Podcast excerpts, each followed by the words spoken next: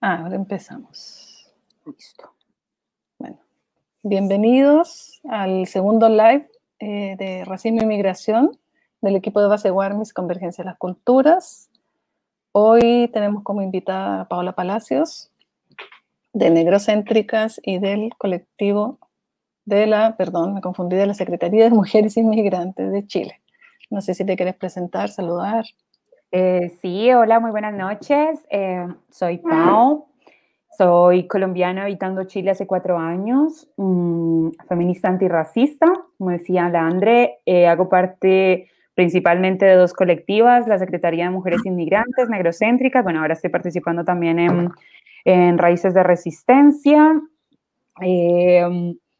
Y bueno, nada, eh, contenta de poder participar en esta, en esta instancia. Eh, creo que es fundamental poder hacer un puente como mujer negra, como feminista negra, y creo que es fundamentalmente necesario hacer un puente entre Brasil y Chile, porque creo que em, eh, Brasil tiene una, una experiencia vasta que nos sirve a nosotras también un poco como como faro para, para ir viendo un poco el direccionamiento de, de los movimientos antirracistas. Claro, yo me olvidé de presentarme, es primera vez que hago un live, así que estaba medio nerviosa, estoy medio nerviosa. Entonces, claro, yo soy Andrea de las Guarmis y viví 10 años en Brasil y en este momento estoy en Chile. Eh, y claro, lo que dice la Pau es verdad, la, la discusión acerca de racismo en Brasil y en Chile son muy distintas. Y por eso eh, la idea de este live fue, el título era eh, xenofobia, xenofobia y, racismo es lo mismo, así como una pregunta. Eh, porque yo, en esta, yo por lo menos en esta experiencia, eso es lo que quería que la Pau contara más. en Brasil, claramente el racismo se relaciona con eh, la cuestión del pueblo negro, de toda la, de la gente esclavizada que llegó a Brasil, en fin, toda esa que conocemos bastante, pero en Chile eh, está la creencia de que el racismo empezó eh, ahora, que empezó cuando llegaron los migrantes haitianos, básicamente colombianos, tuvo como una, una coincidencia y cuando llegaron un número grande de migrantes. Entonces, este título es más una provocación para, que la Pau pueda expresar aquí. Eh, bueno, sí, em, hay, hay esta, esta, necesidad. Bueno, yo creo que empecemos por, em, para las personas que nos están viendo, tanto de Chile como de Brasil u otros territorios, empecemos un poco por esquematizar sobre la, la bueno, quiero decir, antes que todo, que las, opiniones emitidas por mí en este programa son mis opiniones, sino que no, no conforman eh, ninguna norma, regla o eh, verdad absoluta. Es solamente mi percepción basada en la experiencia que he tenido como mujer negra extranjera habitando Chile durante los últimos cuatro años.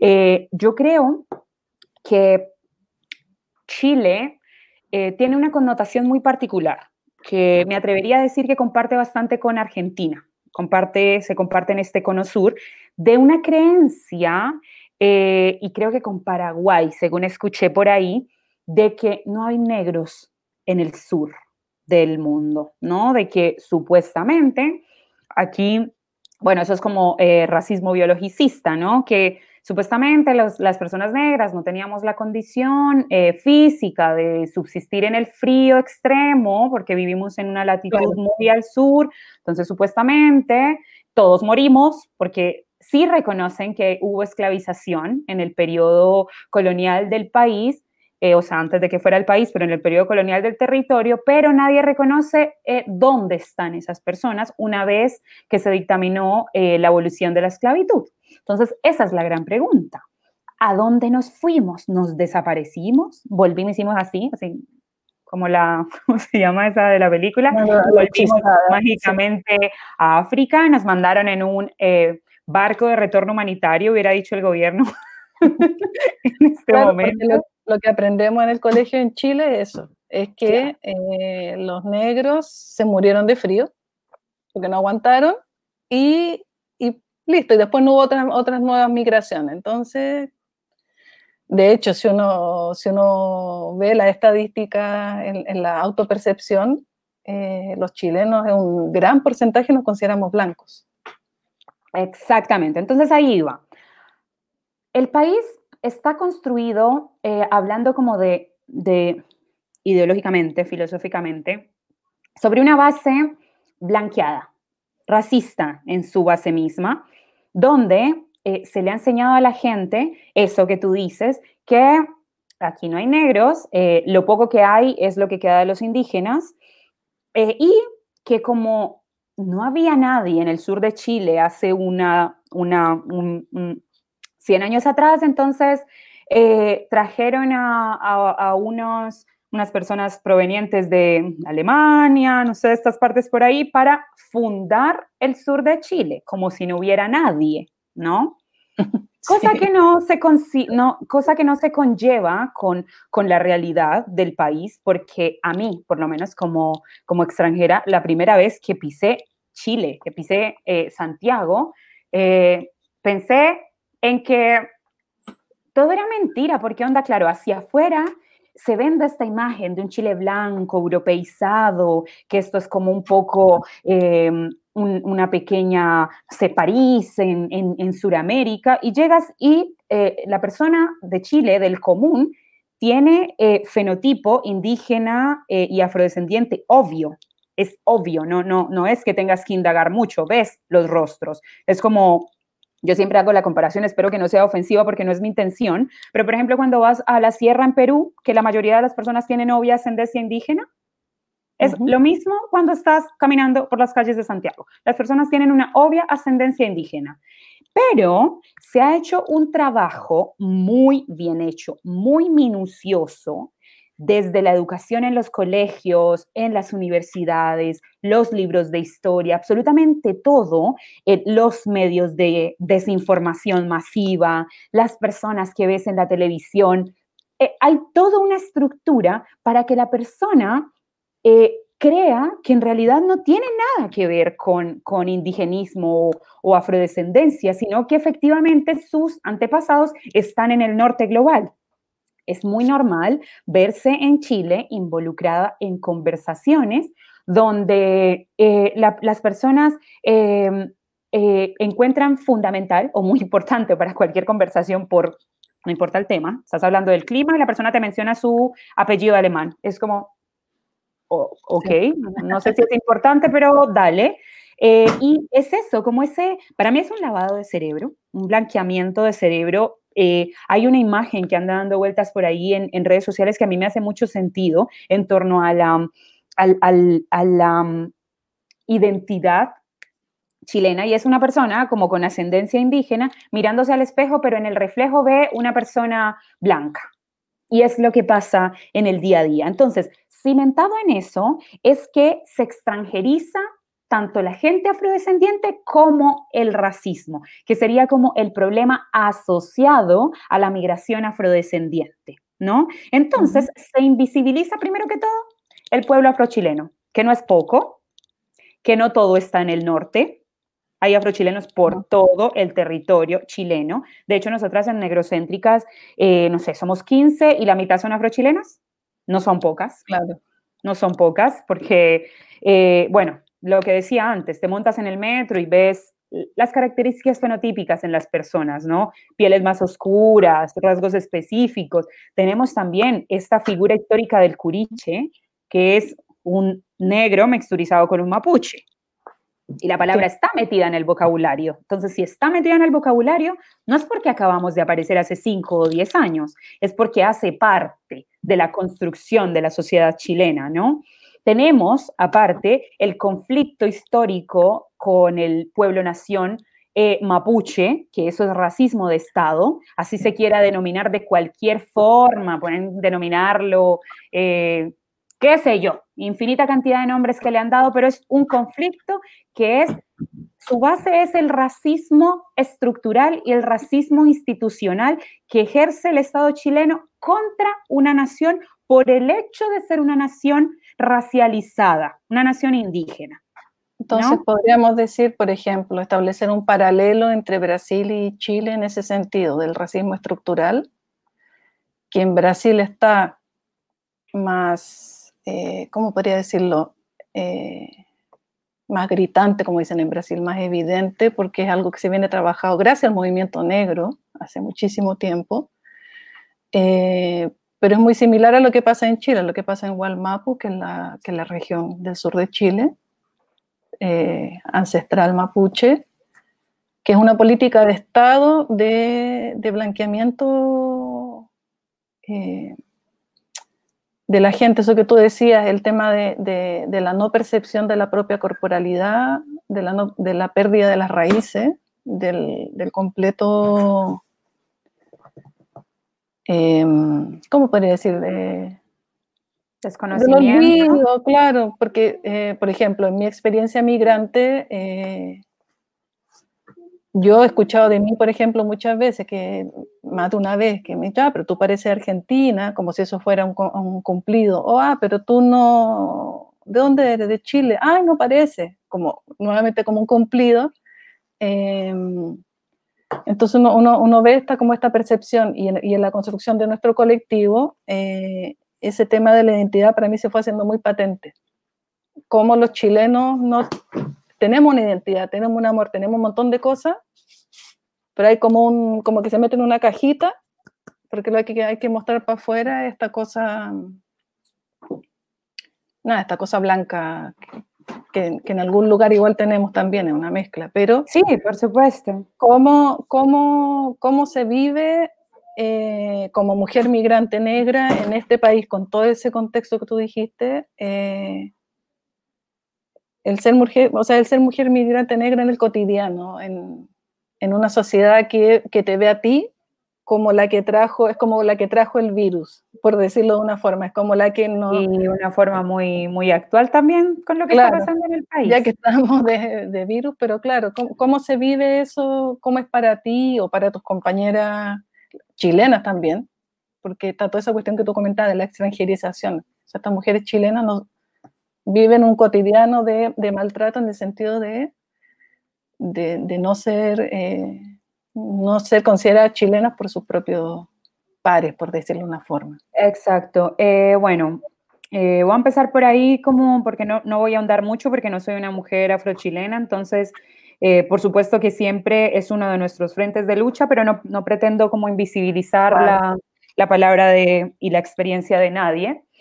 pero sí, bueno, mis compañeras afrochilenas viven permanente la violencia de ser extranjerizadas, exotizadas, folclorizadas, porque siempre, no sé, la mayoría siempre me dicen, ay, a mí siempre me preguntan si soy venezolana, si soy colombiana, si soy dominicana, de cualquier parte menos chilenas.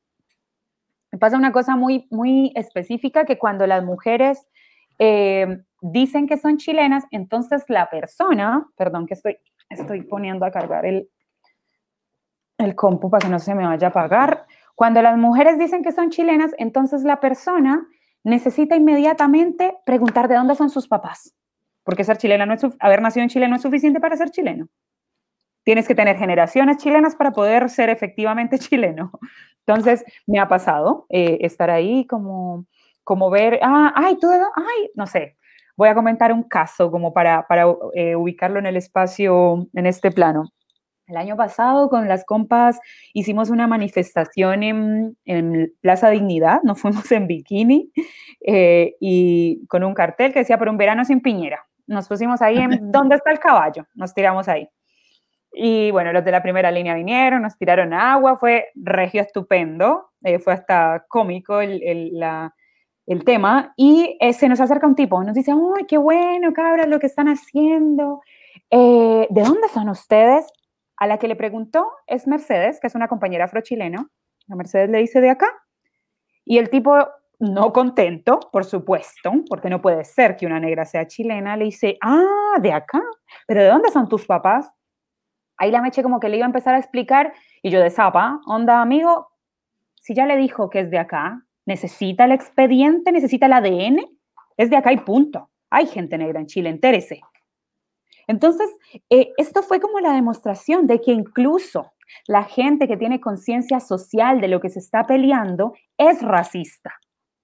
El racismo habita absolutamente todos los espacios sociales, sean, sean los que sean, porque también hay como uno, no, los fachos son racistas, porque los fachos tienen todo lo malo, pero no nos hacemos cargo del racismo que hay en las, en las, en las organizaciones sociales.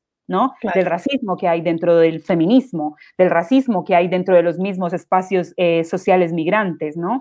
Eso por un lado. Y por el otro lado, la experiencia de ser una mujer negra en Chile es estar siendo acosada por, desde diferentes espacios.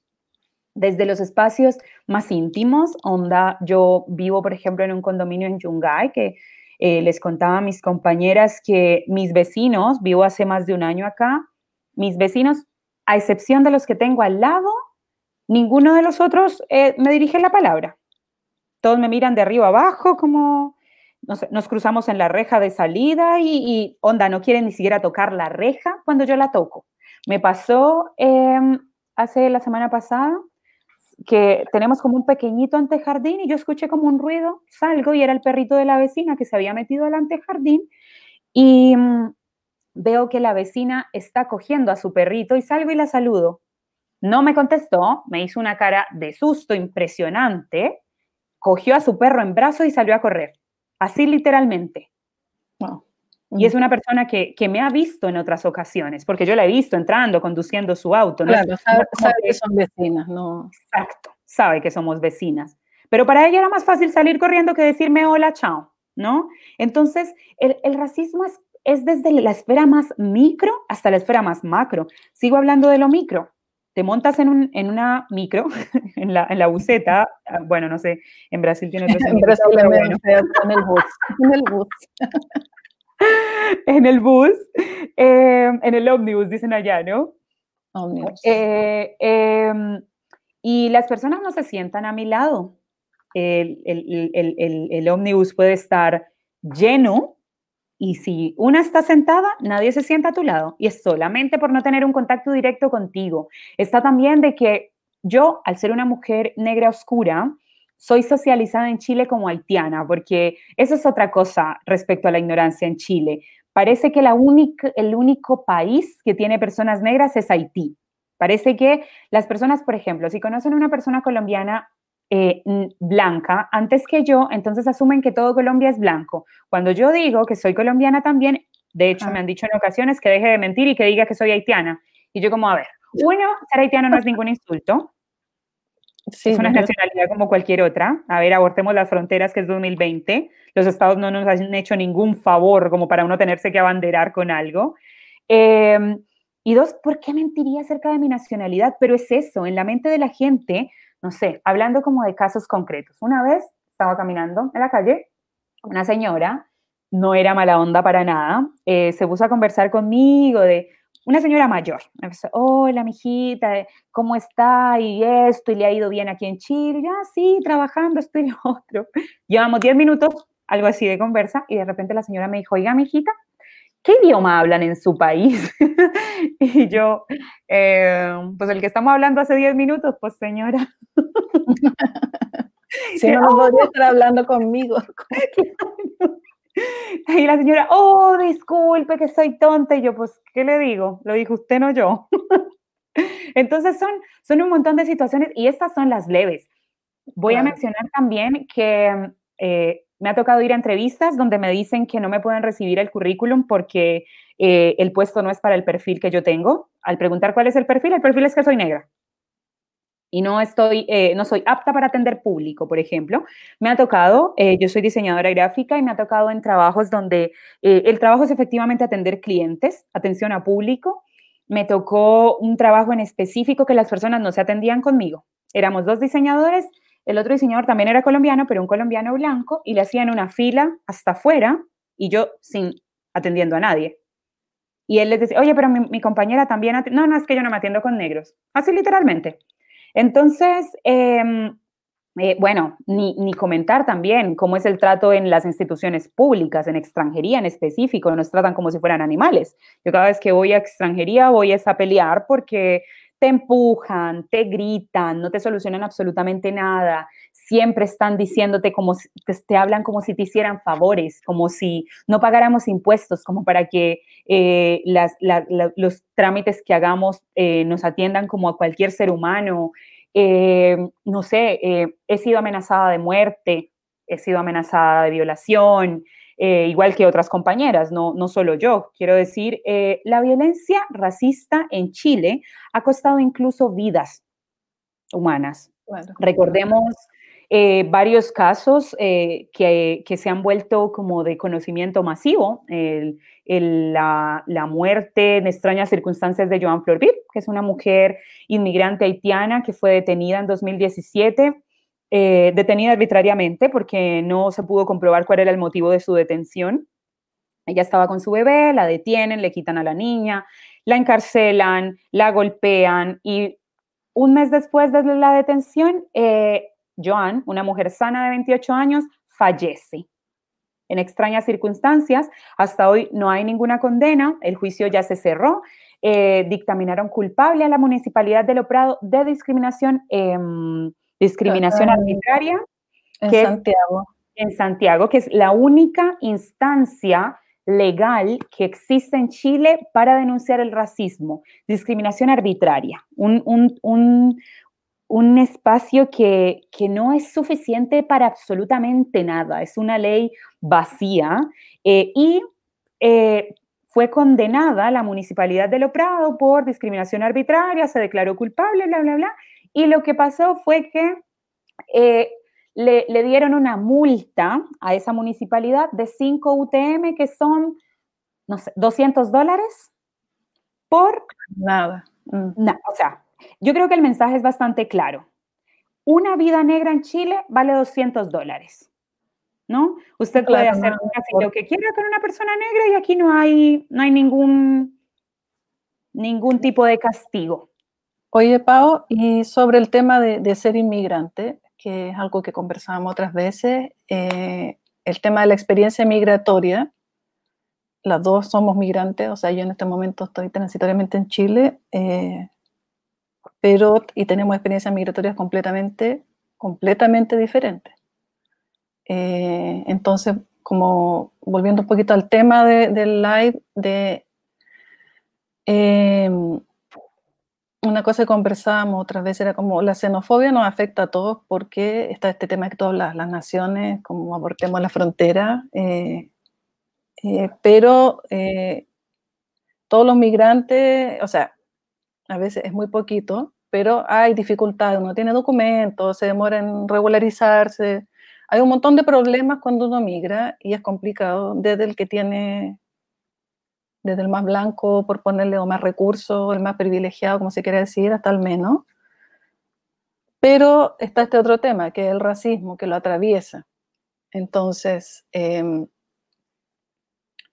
mi pregunta también es esa, es cómo eh, eh, en el mundo de migración, o sea, yo tenía dos preguntas para que iría a conversar contigo en dos momentos. Una es esto, cómo en estos mundos de migración, cómo el tema de, la negritud de la migración o de, de, los migrantes racializados, porque también eh, pasa mucho con los inmigrantes con rasgos indígenas. Eh, y, otra, y, lo, otro que quería conversar un poco era cómo en, esto, en los espacios amigos, por ponerle un nombre, por ejemplo, en el feminismo o en los espacios de militancia migrante, cómo se trata el tema del racismo también. Bueno, ahí hay entonces dos temas. Uno, eh, hablar entonces un poco del título de este conversatorio, eh, si es lo mismo el racismo y la xenofobia. La respuesta es no pero comúnmente se tiende a, unirlo, ¿no? Como si todas las personas fuéramos, fuésemos, todas las personas migrantes fuésemos racializadas y también, eh, incluso uno escucha espacios donde se cree que el racismo también actúa en las corporalidades de las personas no racializadas cuando son migrantes. Eh, entender primero que la xenofobia eh, es el odio al extranjero, ¿no? netamente por ser extranjero. Entonces, ahí hay un tema muy específico, porque, por ejemplo, ¿qué pasa con las afrochilenas? La discriminación que se basa en extranjerización, entonces podríamos hablar quizá de xenofobia para con les afrochilenes o no. Ahí hay como una, como una doble lectura de una situación. Y lo otro es el racismo, que la gente eh, piensa o quizá también a través de lo que uno conversa o se le queda solamente a las personas, que el racismo es meramente eh, la discriminación por color de piel o por rasgos fenotípicos. Y hay que aclarar que el racismo es una estructura de poder que eh, sitúa a, la blanquitud y no hablando de, lo blanco como un individuo, sino hablando de lo blanco como una estructura hegemónica que se ha puesto a sí misma como lo puro, lo ilustrado, lo inteligente, lo académico, eh, y todo lo otro que se sale de esa estructura es lo feo, lo sin alma, lo bruto, lo feo, qué sé yo, lo animalesco. Entonces, eh, nos pone en contrapeso a la blanquitud y a quienes habitamos eh, espacios, o sea, habitamos corporalidades eh, fuera de este marco, ¿no? Entonces, eh, la discriminación racial es una de las formas de representarse, de representar el racismo socialmente. Una de las formas, porque también podemos hablar de racismo en las instituciones, por ejemplo, podemos hablar de racismo laboral, podemos hablar de infinita gama de, de, donde, de la sociedad, que yo creo que son todas las gamas de la sociedad, por leves o profundas, a las que permea el racismo como estructura. Y el racismo también es una estructura que crea las condiciones para que las personas que habitamos estas corporalidades no hegemónicas estemos al borde, habitando el no lugar, habitando la vulnerabilidad, habitando eh, la precarización, la vulneración, el no acceso a, las oportunidades, el no acceso a la justicia,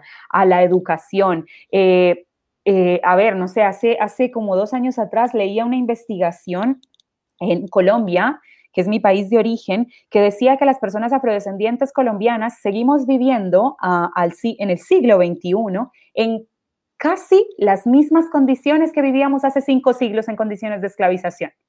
Al margen, sin acceso siquiera a agua potable. de, la ciudad que soy yo, en, en, Colombia, que es Quibdó, que es el Pacífico colombiano, no hay ni siquiera acueducto en la capital, no hay vías terrestres, no hay hay un hospital donde estuvo hospitalizada mi abuela, eh, las camillas están oxidadas, podridas, se llueve, está empantanado. Esas son las condiciones donde habitan nuestras comunidades, ¿no? El, índice de escolaridad de nuestras comunidades es mínimo. Las cárceles están llenas de personas negras en todo el país. Entonces, eh, hay, todo el racismo, vuelvo, vuelvo a tomar el hilo, es la estructura que permite que todas estas situaciones se sustenten, se mantengan y las personas negras sigamos estando en los espacios más pobres, más vulnerados. Yo creo que, por ejemplo, Andre, que ahora estamos las dos habitando Chile, tú podrías también decir dónde están ubicados los cuerpos negros en Santiago, por ejemplo. ¿Dónde nos ves? ¿Haciendo el metro? ¿De no, claro, en el barrio alto? me impresiona eso, de, porque en Brasil eso también, uno, uno ve la mayoría de los, de, los, cuerpos negros, como dices tú, en los trabajos más precarios. Exacto. Eh, y llegar a Chile y, y ver que, claro, que, que, se repite la lógica, eh, no es porque yo no crea que Chile es racista, es como, es porque uno ve que es una, es una estructura mayor, una estructura cultural. Exacto. Eh, donde los cuerpos negros son los que tienen que hacer ese tipo de trabajos y...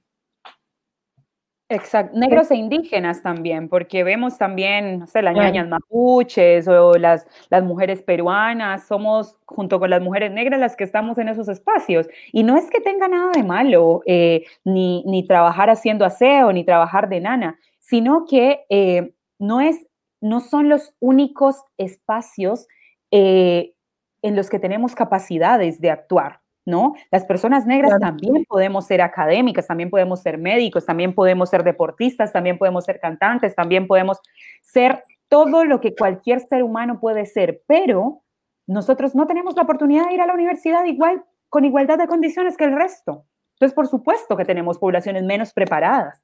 es apenas un resultado de la estructura racista, ¿no? Porque también se nos acusa de ser flojos, de ser, eh, eh, no sé, de, que nos gusta más eh, huevear, como decimos acá, que trabajar. No es cierto. No es absolutamente cierto. Yo creo que cualquiera que pertenezca a una comunidad afrodescendientes e indígenas sabe los trabajadores que somos las personas de, de estas comunidades. Pero claro, para el sistema no importa lo que tú te esfuerces. Es precisamente por eso que dentro de nuestras comunidades es necesario desarticular la, la meritocracia. La meritocracia es una mentira. Eso de que te esfuerces vas a llegar mal, mentiras, mentiras. Eh, para las personas afrodescendientes eso no es una realidad. Claro, por ejemplo, en, la experiencia de nuestro colectivo en, Brasil, eh, lo, que, lo que veíamos mucho es, eh, porque claro, como comentaba al principio, las experiencias son distintas de Brasil y Chile por historia, pero en la migración sí vemos cómo los cuerpos racializados son los más precarizados, son los que son perseguidos, son insultados, que en este caso en Brasil son los migrantes africanos, haitianos y bolivianos principalmente. Entonces ahí ya no es la cuestión negra, pero sí la cuestión de más negra, porque los africanos serían como más negros que los brasileños. Entonces también existe esa, esa diferenciación y con los bolivianos, o sea, los bolivianos con rasgo indígena, ecuatorianos también. Lida hizo una, una, un comento, una pregunta, pero después te la voy a leer eh, y quería que hablara un poquito solo como del tema, porque a mí me parece importante conversar sobre esto de los espacios amigos, porque esa creencia tú hablabas en algún momento de que en la izquierda no hay racismo, no hay machismo, no hay xenofobia, cuando lo que vemos, cuando queremos avanzar en estos espacios feministas, por ejemplo, eh, por poner uno de los espacios de activismo, nos empezamos a encontrar con las mismas trabas que nos pone el sistema entonces quería que contara un poco, y ahí tal vez se puede ligar con lo que dice Lida, Lida de las Guarmis, colombiana también. Eh, pregunta cómo es la experiencia de los colectivos afrodescendientes en Chile. Entonces de repente podría juntar ahí.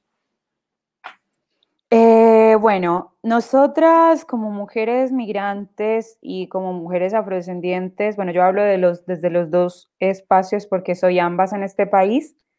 Eh, nos hemos encontrado con una cantidad de racismo y xenofobia en los espacios eh, sociales migrantes y en los espacios feministas increíble, que uno pensaría que una persona que está involucrada en la lucha social eh, entiende contextos, pero se da cuenta que no. Eh, nos, nos, pasa así como para contar como a la ligera experiencias, nos pasa que llegamos a los espacios y es obvia la incomodidad en el ambiente. O eh, también está esto del paternalismo. Creo que eso es una de las formas de discriminación racista más común la infantilización de nuestras opiniones, ¿no? Como, ay, sí, o pobrecitas, no sé cuánto, o armar campañas, por ejemplo, creo que eso se da también harto, armar, armar campañas eh, adivinando nuestras necesidades o las necesidades de nuestra comunidad, sin siquiera consultarnos, ¿no? Creo que es importante una primero identificar con los actores eh, reales que están viviendo una situación específica, qué es lo que se necesita y en base a eso poder levantar una campaña, pero en muchas ocasiones no es así. Eh, las, las, el racismo disfrazado de buenas intenciones, le decimos nosotros. Suponer que están en, en situaciones precarias por ser... Por ser, Exacto. Oh, o, creer siempre que, los problemas nuestros se solucionan, más que creer, porque en verdad estamos en situaciones precarias, pero creer que, nuestras, que nuestras eh, vidas se solucionan con ropa y eh, comida, por ejemplo. Claro. ¿Entiendes? Pero eh, al, al, vecino negro, igual en su cotidiano no le hablan, o, o qué sé yo, como, como por un lado el discurso, promigración, todo esto, pero vas a los espacios y no te permiten hablar. O que cada vez se da más poco, porque nosotros hemos hecho la presión eh, necesaria. Claro, tiene un trabajo, yo la he visto, la Pau ahí adelante poniéndose. Eh, pero antes se daba mucho, hace, no sé, un año, dos años atrás, que se hablaba mucho de racismo sin nosotras o de migración sin nosotras, donde había un panel de 10 personas hablando de migración, ningún migrante. Y era como, pero como saben, cómo se vive, a través de la academia o a través de la tele o cómo, ¿no? Eso también se da mucho y eso es racismo, eso es paternalismo, es racismo. Em, ¿Qué otras formas? Bueno, no sé, es que si me pusiera a contar casos puntuales, tendría que dar nombres. Eh, pero nos han pasado situaciones muy complejas dentro de espacios feministas. Eh, me pasa y, y, quiero conversarlo como, no sé, para que las personas que lo están viendo dejen de reproducirlo porque no es, es, no es grato, es insultante. Eh, que pasa una situación racista en un espacio feminista y las compañeras, bueno, una, yo por lo menos eh, trato de parar las situaciones inmediatamente, en el momento, onda. Eh, así como la, la, ofensa es pública, el encarar la, la, ofensa es público también, porque me parece que también se pretende que la ofensa sea pública, pero el enfrentar la situación sea privado. Para mí no es así. Si la ofensa es pública, encarar la situación es público también. Y las disculpas deberían ser públicas también. Pero me pasa que mm, sucede un tema, una situación racista, eh, una se enoja porque una tiene su genio, si no, no vamos a disimular tampoco. Eh, y, y, las compañeras empiezan a pedirme disculpas a mí en vez de ir a, en, en vez de ir a encargarse de la persona racista que tienen en su colectividad. Eso me da, a veces mm. incluso me da como, me ofende más que la situación en sí. Es como onda, háganse cargo. Son, no se trabaja el racismo dentro. No, se silencia. Oh, disculpe compañera, esto no va a volver a pasar, no sé cuánto, aquí no pasó nada, no sé cuánto, no fue la intención de la compañera. No, no, no, no estoy hablando de si tuvo o no intención. La situación sucede y se deberían hacer cargo de, de estas personas, pero no. Entonces, me pasa mucho y me da mucha rabia que suceda que esa onda compañera, disculpe, con sus disculpas no se soluciona una opresión histórica de una comunidad. Las disculpas las pueden doblar en cuatro y metérselas en el bolsillo. Lo que hay que hacer es ser, hacer una alianza antirracista real, poner a disposición de las comunidades más vulneradas los privilegios que tienen. Y poner los privilegios a disposición, no estamos hablando con qué onda, dejen su casa y metan a vivir gente negra o sáquense la ropa de encima. No, cositas sencillas. Si yo tengo una plataforma en la que puedo permitir que una persona negra hable desde su experiencia, lo permito. Si tengo una empresa y tengo 10 empleados, bueno, dé un par de empleos a personas afrodescendientes. Si tengo un cargo de privilegio dentro de una universidad, dé un par de, de becas para que las personas afrodescendientes o indígenas puedan acceder a ellas. Ceda espacios de poder, no perpetúe eh, el, abismo eh, que hay entre una comunidad y otra, el, abismo de, acceso a oportunidades de la comunidad negra. Pau, y bueno, ahora a, los que nos están viendo, eh, la idea era como tener ahora unos minutitos de preguntas, si alguien quisiera preguntar alguna cosa. Em, no sé si hay alguien. Parece que por ahora, por ahora no. Eh, claro, yo la reflexión que hago desde mi cuerpo no tan racializado, o por lo menos no en los espacios donde habito racializado, porque no sé cómo sería si me meto en un lugar donde todos son de un metro noventa y súper rubio y qué sé yo. Estoy así haciendo como un... Pero es verdad que en estos lugares donde Chile, Brasil, eh, yo no sufro de ni una de esas opresiones. Entonces yo la reflexión que hago desde ese lugar es ponerme en el lugar del otro, eh, reflexionar. A mí me pasaría lo mismo, a mi hijo le pasaría lo mismo. O sea, a mi hijo, yo por ejemplo, me impactó, una cosa que me impactó en Brasil fue escuchar que, que ahora apareció en películas y en Estados Unidos apareció el tema de las mamás tener la conversación, como lo llaman en Estados Unidos, que es como decirle a los hijos que negro, que no corran, que no sé qué, un montón de cosas que a mí no se me pasaría por la cabeza decirle a mi hijo, porque mi hijo además es medio rubio. ¿Quién lo va a parar en la calle por estar jugando, por estar corriendo? por Entonces, esa reflexión la hago un poco a partir de estas últimas semanas que ha venido todo este tema del Black Lives Matter, de cómo ser antirracista, de cómo uno blanco se posiciona, no sé qué, porque ahí se van cometiendo un montón de errores. Entonces también, ¿cómo, cómo se hace eso? Ah, aquí, Cori, voy a poner aquí. Cori aquí nos escribe que si podías hablar un poco más de las negrocéntricas. Ah, ok, perfecto. Em, bueno, Negrocéntricas es una colectiva, como decía en el inicio, de mujeres eh, afrodescendientes y negras. Mm, hacemos esta diferenciación porque eh, ser afrodescendiente y ser negro no, no, siempre son la misma cosa, ¿no? Eh, se nos ha venido entendiendo que socialmente, entre más oscura tienes la piel, más eh, eh, la violencia racista se va a ensañar más contigo, ¿no? Por eso en nuestros países tenemos esas eh, diferentes categorías raciales que por supuesto para muchos otros contextos no existen, pero por ejemplo en Colombia tienes desde, no sé, está la persona blanca y le sigue la morenita, la cafecito con leche, la no sé, nadie quiere nombrarse negro. Para nosotras nombrarnos negras es un hecho, eh, es una eh, enunciación política como seres eh, con derechos, ¿no? también resignificando la palabra negra o negro que, que fue dada por los colonizadores para deshumanizar también nuestras corporalidades, ¿no? y la hemos tomado a, manera de, de tomar la herramienta del amo y cambiarle la, cara, cambiarle la significancia y el discurso. lo que te insultan lo conviertes en, una palabra empoderadora. Es, ese como el, espacio. Nosotras somos alrededor de 15 mujeres, em, eh, de tanto migrantes como afrochilenas. No todas somos migrantes, no todas somos afrochilenas. Sabemos, yo creo que mitad y mitad.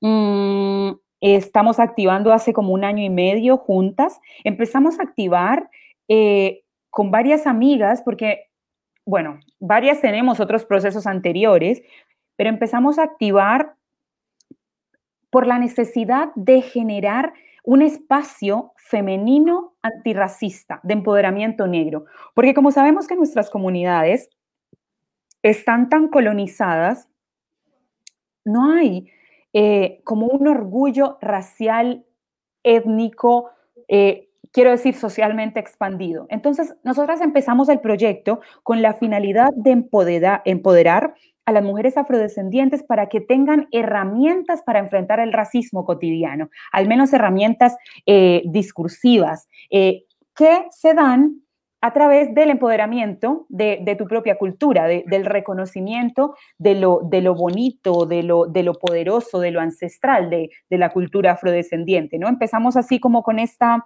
esta idea a grandes rasgos. Eh, hemos ido creciendo, empezamos cinco personas, ahora somos 15, un año y medio después.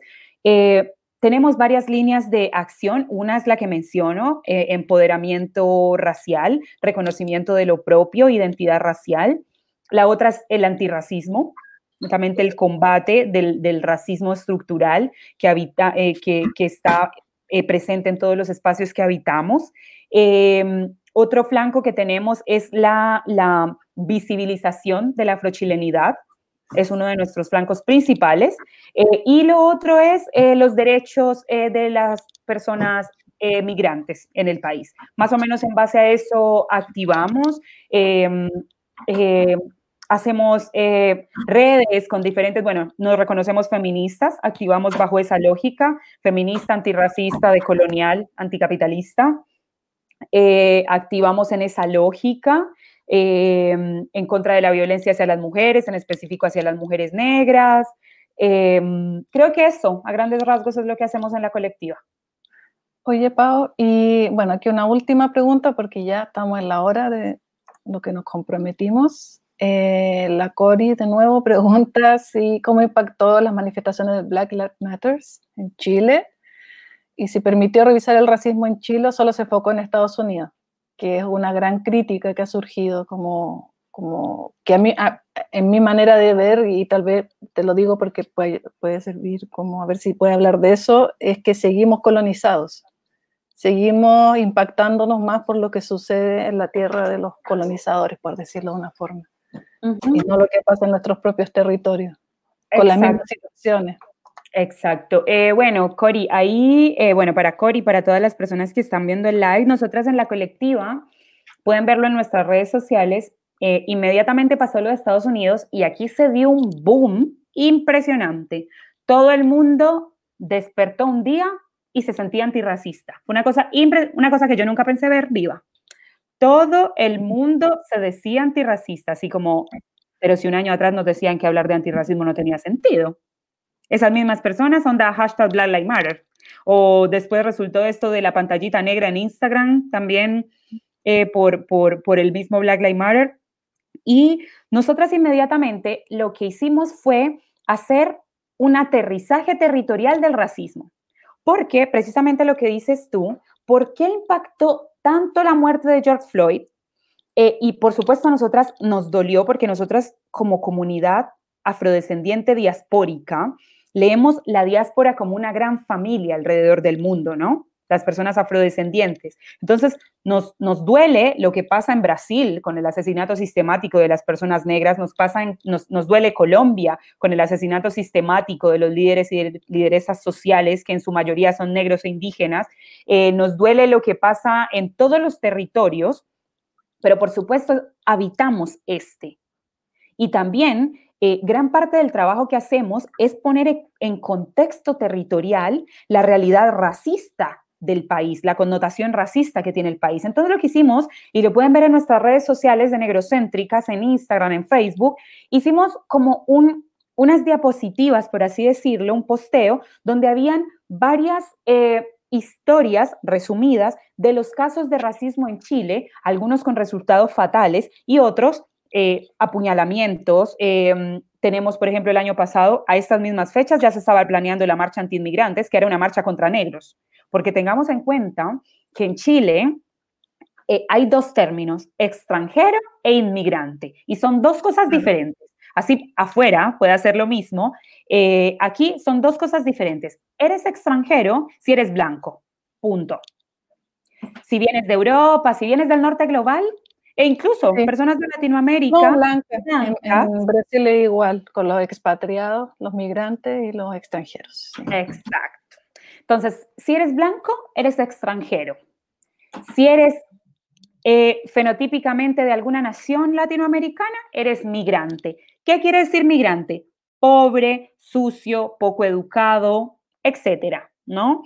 Entonces, eh, eh, nosotras lo que hicimos fue eso, aterrizar el tema, y de, eso hemos estado hablando las últimas tres semanas, de la hipocresía de que te duela cuando pasa en el norte, porque por supuesto, Chile es una pequeña colonia estadounidense, no dijo el presidente que, eh, Chile está en el corazón de Estados Unidos, no lo dijo adrede, lo dijo porque aquí funciona una, estructura traída de Estados Unidos y, Chile sigue siendo el laboratorio neoliberal de, del Cono Sur.